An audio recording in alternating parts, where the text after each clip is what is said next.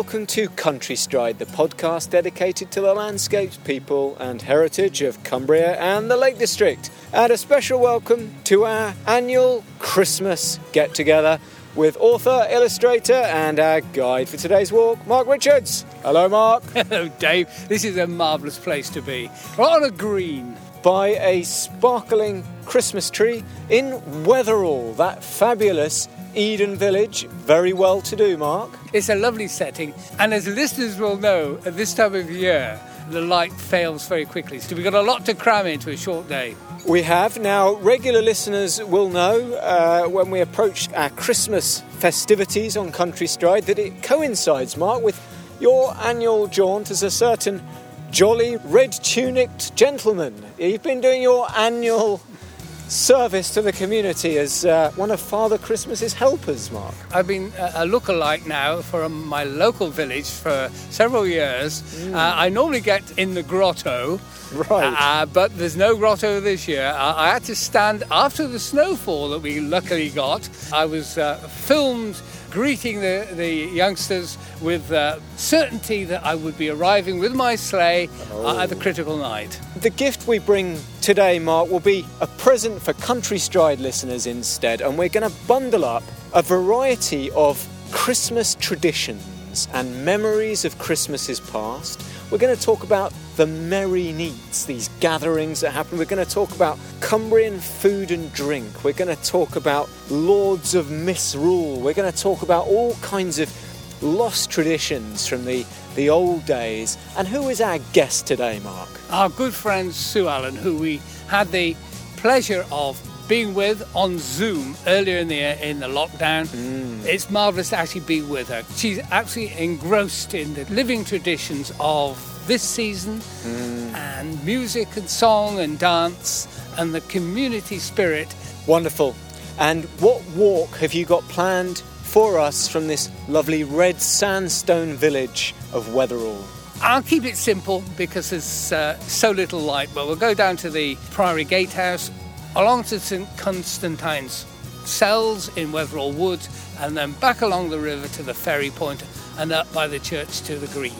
And this is the River Eden, the defining watercourse that, um, that is so important in this neck of the woods. Yeah, it's the river we uh, visited when we did the Lady Anne's Way with Sheila Gordon uh, in Mallerstang, which has its birth there and flows north.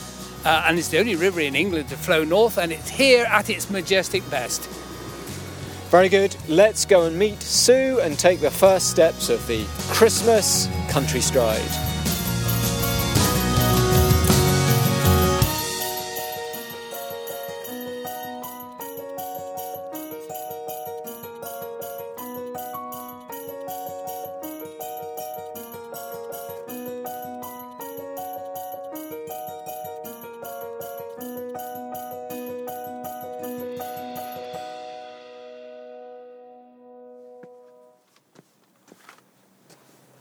By gosh, it does all feel like December. It was warmish late morning, but we're in the afternoon now, and God, there's a chill in the air. Blue sky, definitely a winter blue sky. I'm in the glorious company of Sue Allen once again. The last time we had the pleasure of your company, Sue, we were zooming, so this is wonderful. Thank you very much, Mark. We're in Wetheral, which we've not been to before with Country Stride, which actually is not too far from where I live, but it's a very special village. It's probably one of the more affluent villages in North Cumbria. There are Christmas trees and decorations in various houses around here, so celebration in the air. And you've come to celebrate Christmas with us, I believe. Have indeed, um, because I have quite a lot of information in my collection on Cumbrian Christmases of old. And Cumbrians did like to celebrate Christmas, it has to be said.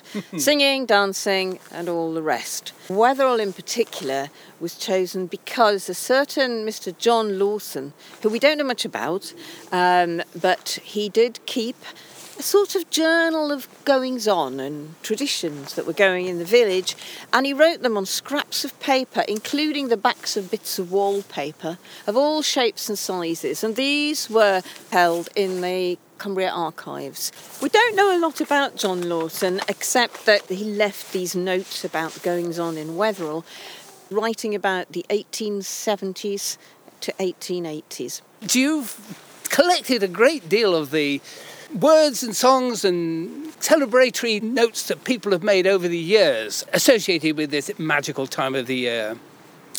Well, Christmas customs is just one part of my huge archive of Cumbrian dance, song, traditions. One of the very earliest references I found was 1800. Francis Jollie, who was a publisher in Carlisle, wrote Feasting and rural amusements take place at several times in the year, but the principal are at Christmas, when the greatest hospitality prevails among the villagers. Every family is provided with goose pies, minced pies, and ale. Where flocks of sheep are kept, there is also an ancient custom of killing the fattest before the Christmas meal.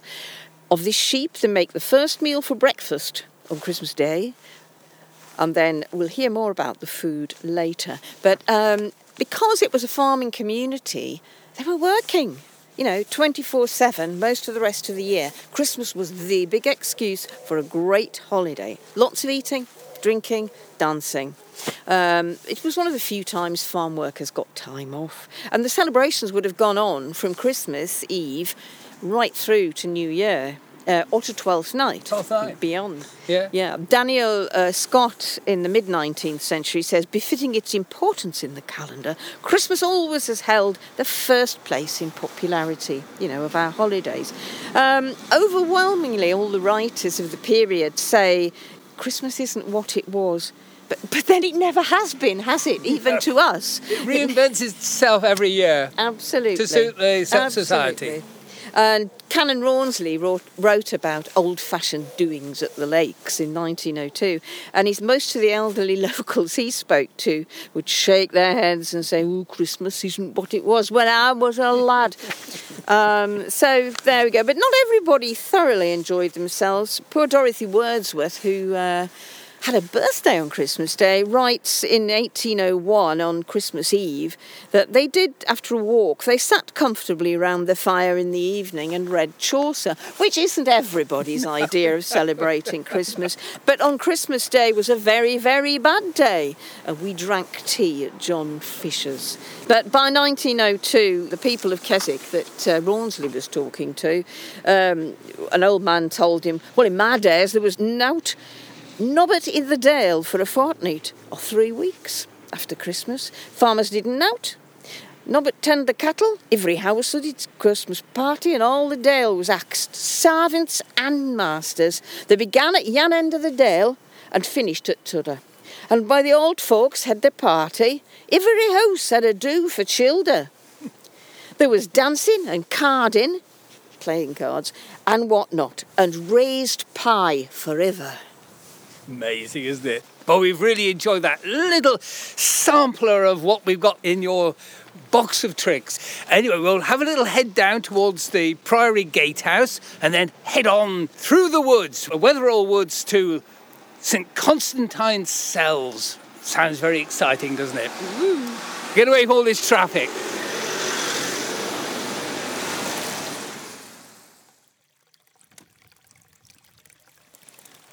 We've reached the gatehouse, the Priory Gatehouse, which is very imposing, and uh, the red sandstone is a glorious, warm tone. It's what's left over of, a great priory, and uh, it faced across the river, the River Eden. Fabulous setting, and uh, the farm buildings were constructed from most of the basic structure, and they're in fine fettle. So let's rewind to some of the early writings, back to the 18th century. Yes, the earliest two uh, references I have are one from 1784 and one that's the century before. Um, but this was um, William de Worfat who wrote a brand new work in 1784, writing in dialect. He was actually um, William Hutton, who was the vicar of um, Beetham at the very south of the county.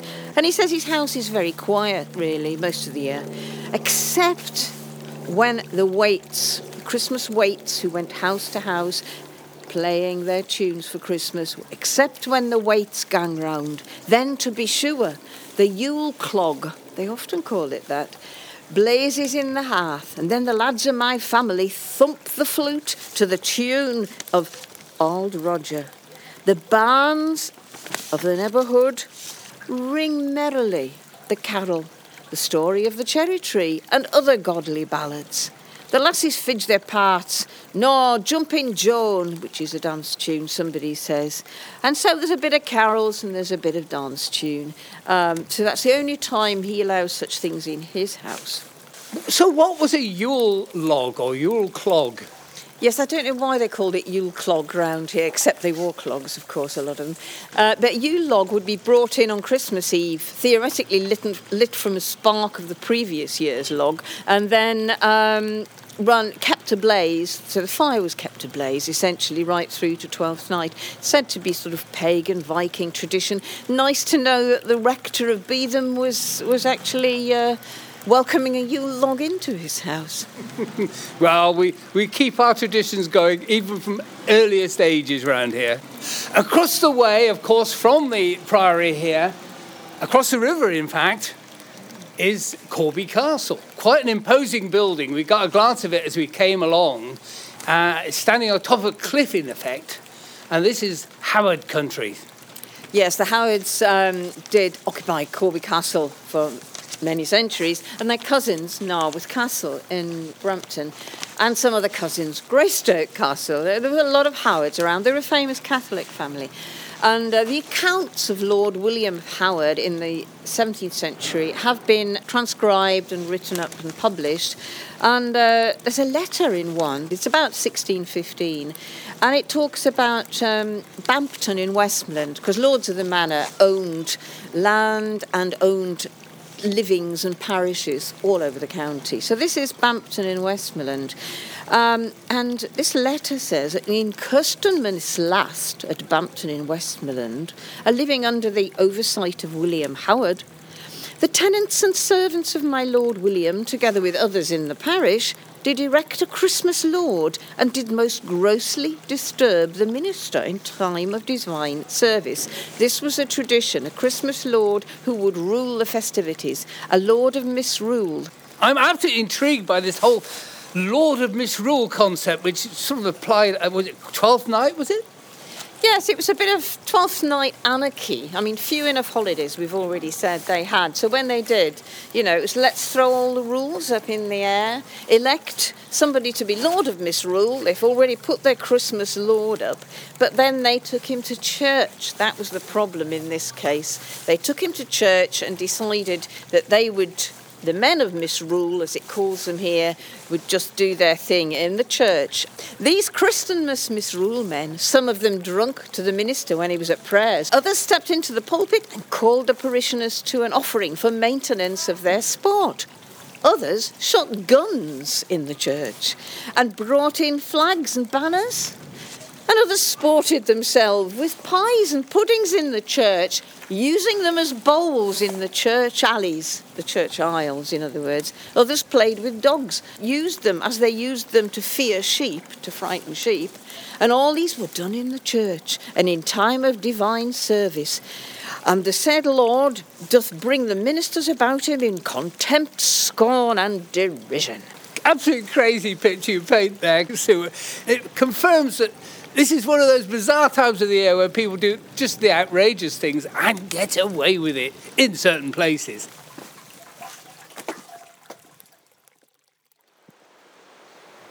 What a fabulous place in uh, Wetheral Woods, National Trust property. Steep bank on the west bank of the River Eden. Narrow path, quite slippery at this time of year. We come down a flight of stone steps which are quite abrupt, and by this sandstone outcrop with a palimpsest of history of people's etchings all over it going back in time, and a little walkway into the actual catacombs themselves. The wooden walkway, a short way on a ledge, leads through a doorway into a little area in front of three cells or catacombs, which apparently was lived in by an Irish monk so far, the St. Constantine. But one imagines it will have been always a special place for the monks of the priory, and latter days people will come here as a special place for the community. And it has this stunning view across the bend in the River Eden, which is a hundred yards wide at this point, a place of pilgrimage. But what we're going to do now is go back to actually to Christmas Eve and some of the cajoling and, and naughtiness that went on in Wetheral itself. Good old John Lawson, and thank goodness he wrote these things down. But he says one of the strange customs and festivities that went on in Wetheral itself was on Christmas Eve. Some of the young men in the village busied themselves taking carts, gates, and various other movable articles and placing them on the village green, even gates. Amazing. Some of the carts were put wrong side up. Huh one thing heaped upon another and put into all sorts of shapes and forms. So on Christmas morning, when people looked out, there were interesting and fascinating things coming out of the village green. Soon after daybreak, persons might be seen wending their way to the green to look for the articles which might belong to them and take them home, but with good grace. Yeah, they were brave enough to realise that it was all in good humour. Yeah. Well, some of it was. It's lovely to sense where we are here, but it's rather nice to actually transpose ourselves back into the heart of the lakes and get dear old Grasmere. Absolutely. We do need to move across the county in this. In Grasmere, um, a certain Mr. Christopher North, who was really called John Wilson, who lived at Elleray at Windermere. He was a friend of the Wordsworths, friend of Southey, and he was a keen dancer. Took his children to the dancing master every week. They'd have the lessons, and at Christmas there'd be a ball, Christmas ball to show off to their parents, and they were looking forward to it all week. So he wrote a whole long poem about it, and it just opens beautifully, setting the scene. How calm and beautiful the frosty night has stolen unnoticed like the hush of sleep o'er Grasmere Vale. Beneath the mellowing light, now how sinks in softness every rugged steep. The old church tower a solemn watch doth keep, or the sweet village she adorns so well. Faintly the freezing stream is heard to weep, wild murmuring far within its icy cell and hark across the lake, clear sounds the chapel bell. It's lovely, isn't it? Um, and if we go to Grasmere, of course, we're going to think about Wordsworth as well. He mentions briefly what we call the Christmas waits, who went house to house on a good luck visit, waking every house if it was Christmas morning. Sometimes it, they did it Christmas Eve, playing tune.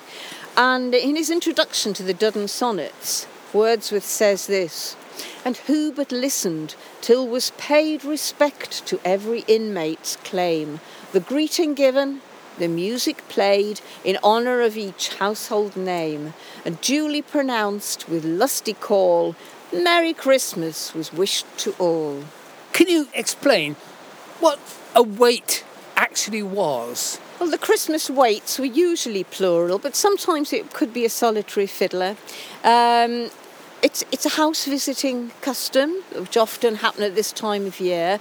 The Christmas waits were specifically to either wake up the house in the morning, but also to give good luck to each household they went to, and they'd call out the person by name, and people didn't feel Christmas had started until the, the waits had come round.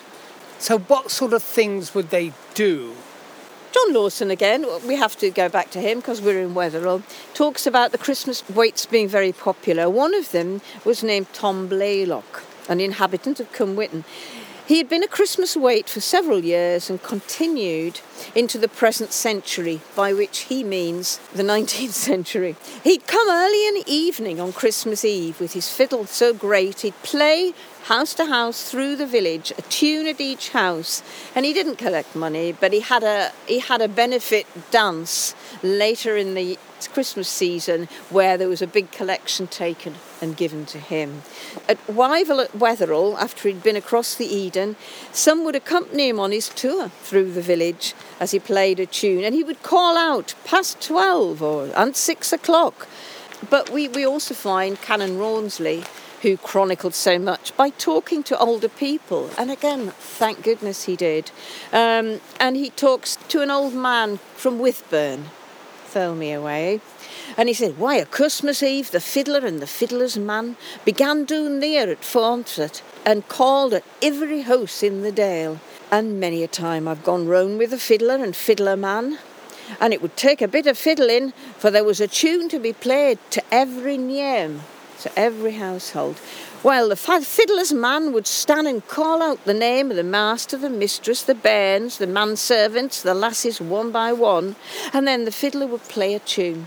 Marvellous way of identifying everybody in the community as being important. Uh, better than Black Eye Friday before Christmas. Yes. And one of the tunes that the Waits would play is something you're going to introduce to us now. Yes, it's Huns Up Through the Wood, and this version is from the um, the fiddler William Irwin of Elterwater, but we have it also in the manuscript of his pupil William Stables of Walthwaite, I think, and it's called Huns Up Through the Woods. But Huns Up, which obviously doesn't sound like a word, should be Hunts Up, and it comes from an old song, The Hunt is Up, the hunt is up, you know, uh, God bless King John in the morning, or something like that, which was very popular in the 17th century, maybe even earlier. 1600s and maybe before. even earlier. So here we go with Huns Up Through the Woods.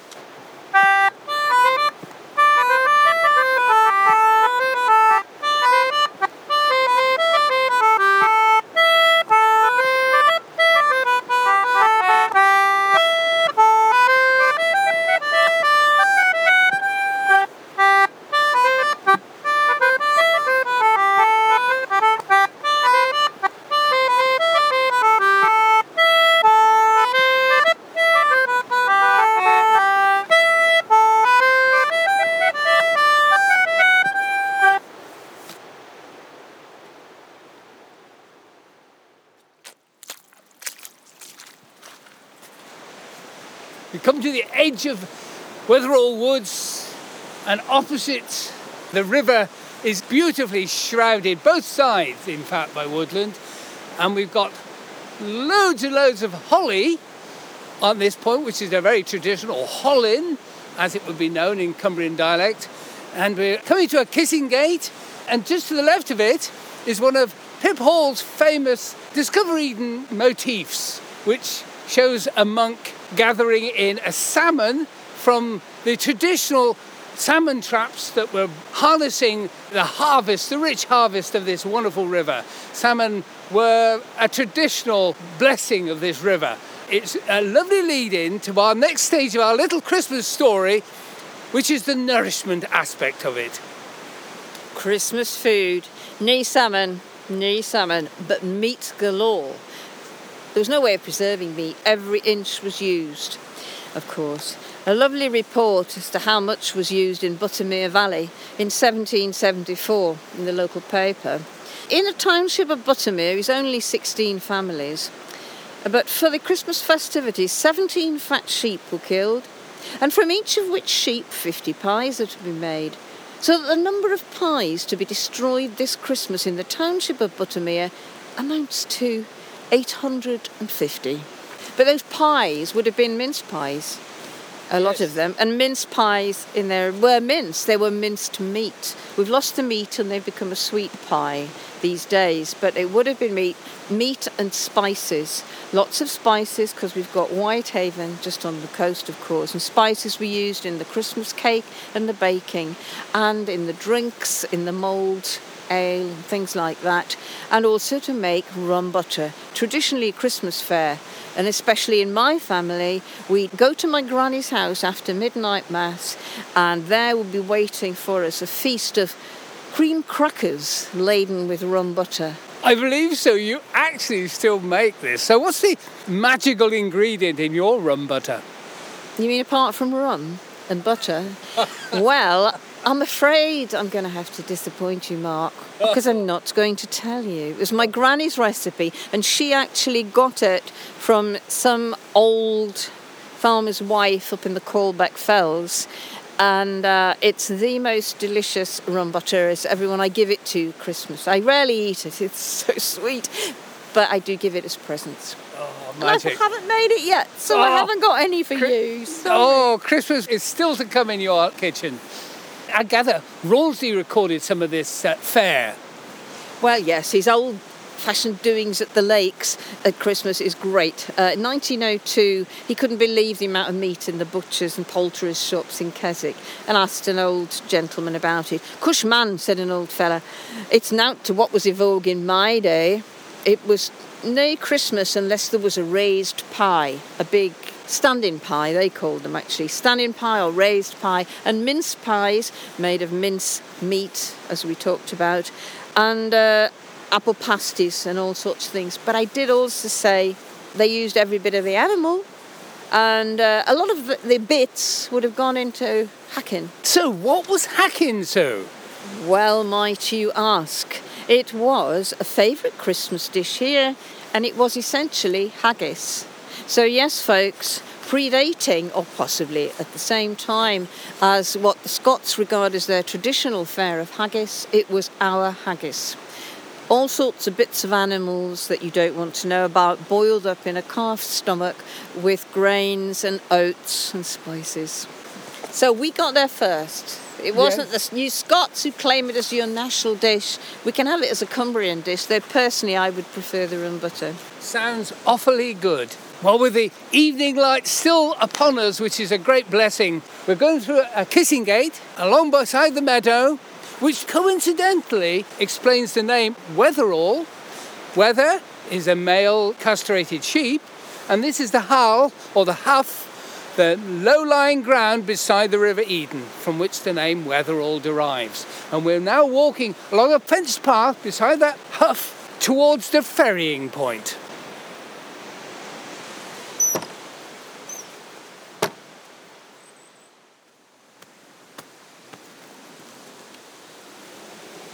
This river is such an exciting sight. It's white horses cascading over the slope as it drifts down below Corby Castle, which is set upon a bastion there. And at the bottom of it, the red sandstone you can see is there are little cells have been created there.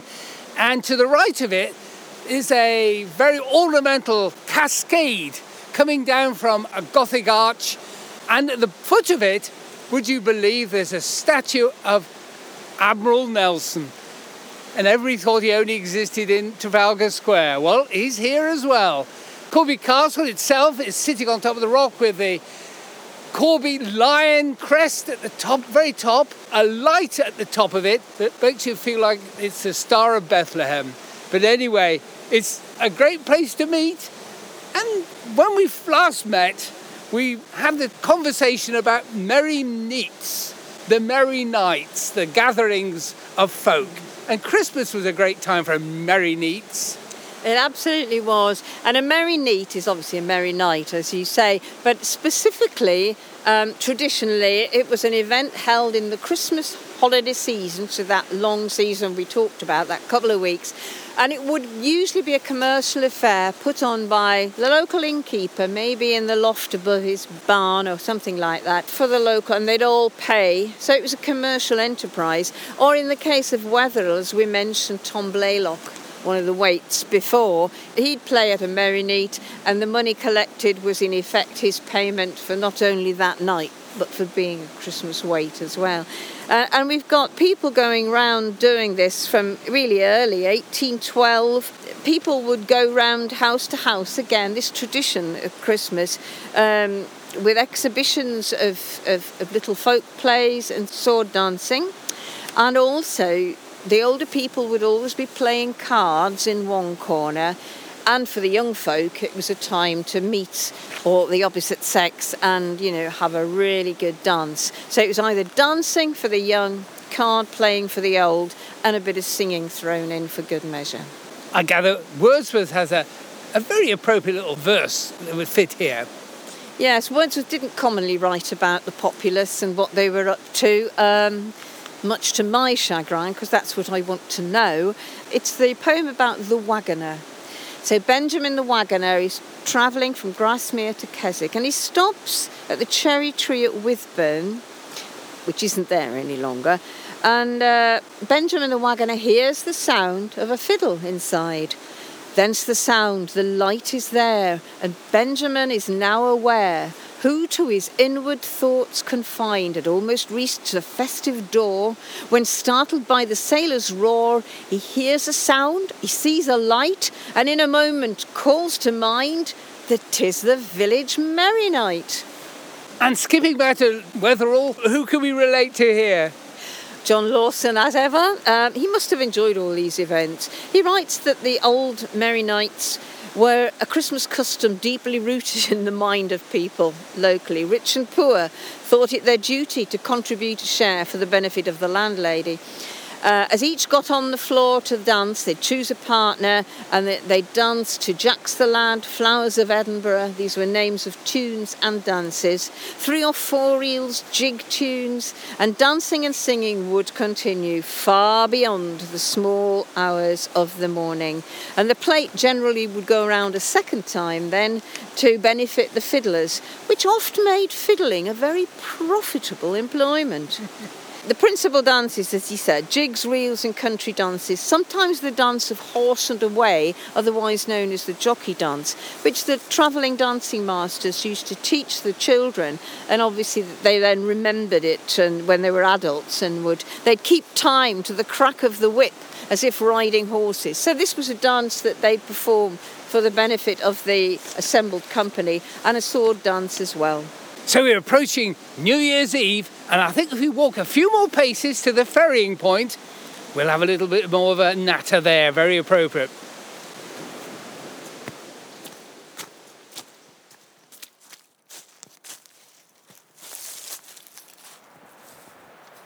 We've come to one of the Eden benchmarks. It's called the Flight of Fancy, installed in 1999.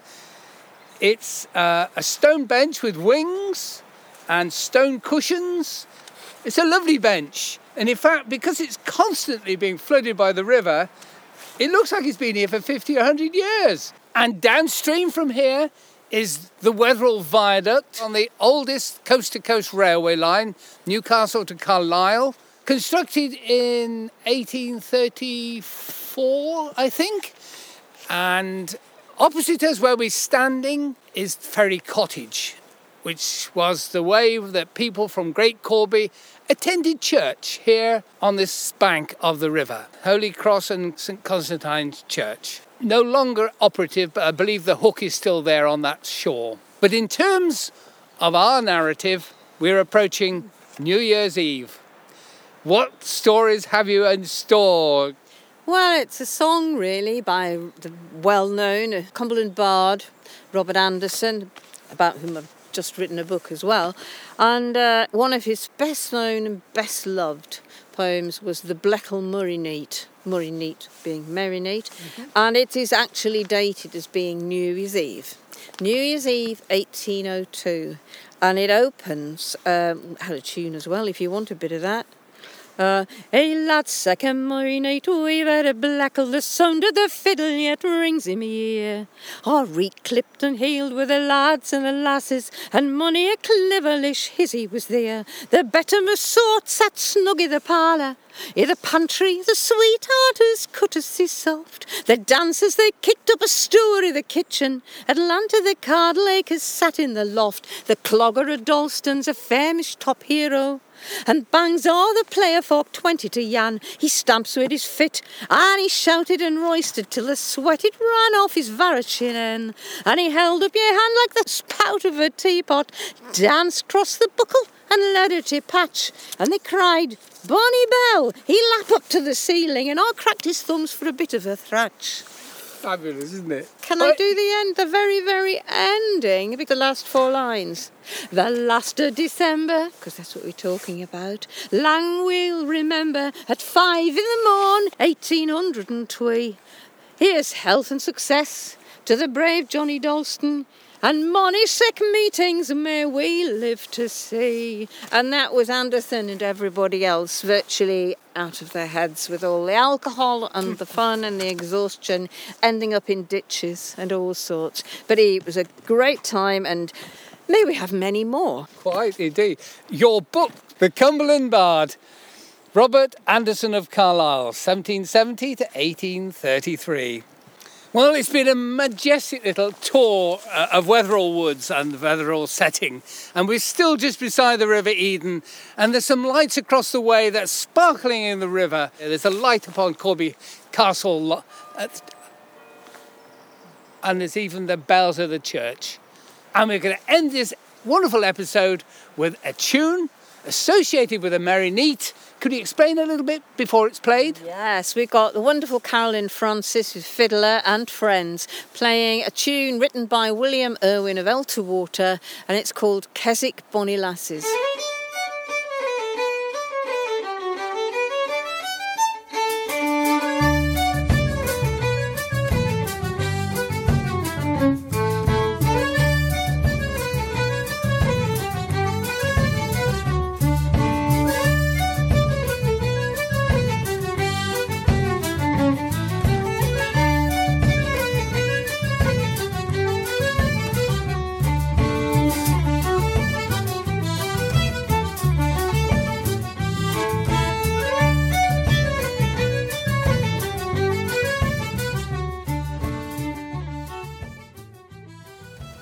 Journey's end, night has fallen, Christmas trees twinkling on the green here at Wetheral, and a bounty of Christmas memories from the Cumbrian days of yore there, Mark. are, you, are, you, in the mood now? Oh, absolutely.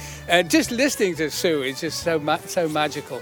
I loved her repeated anecdote that even in the 1600s, people were saying, it's not like it was in my day. Amazing. The, the, the, mischief in the air was, uh, and the merriment and the alcohol, it simply flowed. yes, yeah, that's right. From us here at Country Stride, we're wishing you happy Christmas. Thanks for being with us for this year and Next up is our review of the year coming in just a few days' time, so we look forward to joining you then. But for now, happy Christmas. Thank you for joining us.